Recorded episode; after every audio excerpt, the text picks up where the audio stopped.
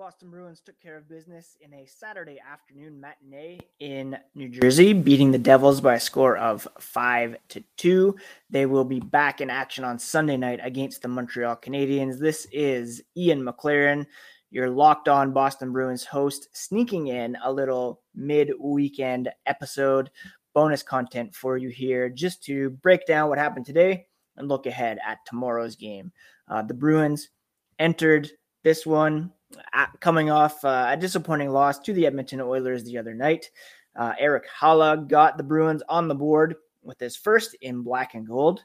And then Brad Marchand scored twice for the Bruins in the 5 2 win. Uh, Patrice Bergeron added a goal and an assist. Charlie McAvoy had three assists, and Jeremy Swayman made 27 saves for a Bruins team that improves to 7 5 0 on the season. And looking to build on that, ahead of tomorrow night's game against the Montreal Canadiens before a five day break in the schedule. Uh, yet another big uh, gap, which is just inexplicable, really. Uh, said he and his line mates push each other constantly. Even this afternoon, they had a pretty good game, but there's still times where uh, they were getting on each other for needing to be better in situations. They have a lot of fun out there. Their chemistry has come a long way where they can kind of read off each other but they're not light on each other either. Uh, Marchand said he loves that they can hold each other to a high accountability, and every night they expect to be good. Uh, like I said, Haula gave the Bruins a 1 0 lead with his first goal of the season at 17:37 of the first period. Uh, he jumped on a rebound uh, off an Anton Blidh shot uh, on a nice setup from Karson Kuhlman. I uh, I guess am uh, known on Twitter to call out Kuhlman and Blidh uh, to a certain extent, and then uh, they come back, especially Kuhlman, and do something positive shortly thereafter. It happened again today. Uh, again, I don't know if these two guys are long term solutions, although Kuhlman has been uh, fairly good this season, but they were certainly instrumental in setting up this first goal. The other night, the Bruins scored allowed Edmonton to uh, tie the game up very quickly on two occasions. This time, Marchand scored a power play goal uh, on a snapshot from the point at 4:10 of the second period to give the Bruins a 2 0 lead. Uh, Lindy Ruff, the head coach of the New Jersey Devils, said he has a lot of respect for the way that Marchand, Bergeron, and Pastrnak play.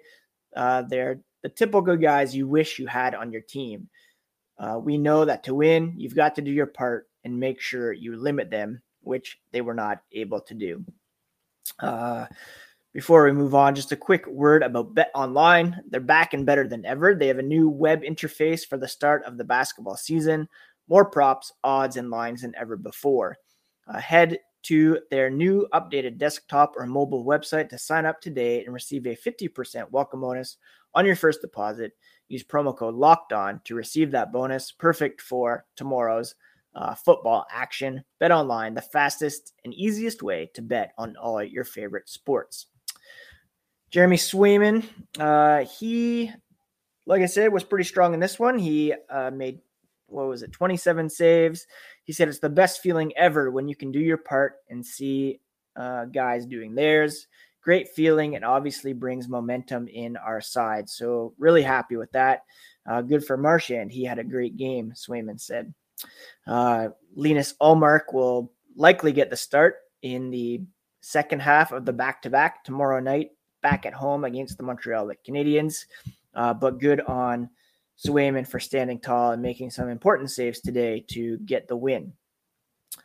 Um, what else is notable from this one? Jake DeBrusk scored the empty net goal at 1906 of the third period for uh, the fifth goal to make it 5 2. I thought it was interesting that Bruce Cassidy deployed DeBrusk with the uh, extra attacker out for the Devils. Uh, I think it's notable that there was a two goal lead, not a one goal lead. That's part of the reason why I put him out there, but it paid off as he uh, gathered the puck and shoot up, shot it from center ice to get the uh, empty netter, his third of the season. Hopefully, that gives him some confidence moving forward. Not that he he played terrible today. He actually made a pretty good defensive effort. Uh, I think it was in the second or third period, uh, and um, yeah, just trying to get that offense going, and for Bruce Cassidy to show DeBrusk, but he does trust him in those uh, situations. He's also been killing some penalties as as well. Uh, it was Marchand's 50th multi-goal game, tying Patrice Bergeron for the fifth most in Bruins history. Neither probably likely likely to catch Phil Esposito, who has 104. Uh, in terms of injuries, it looks like the Bruins escaped relatively unscathed, and uh, you know Bruce Cassidy is generally reluctant to change the lineup heading uh, into a game after a win. He did decide to bench Mike Reilly and uh, Craig Smith in this one, although Reilly, I believe, is dealing with some sort of injury. But Craig Smith, the odd man out, in favor of Karson Kuhlman on the third line. Uh, Kuhlman had the assists, uh, one assist, sorry, two shots on goal with in about 10 minutes of ice time, 10 and a half minutes. Uh, Anton Blidh got the start on the fourth line, although they, they kind of crossed hairs and uh, got the two assists there.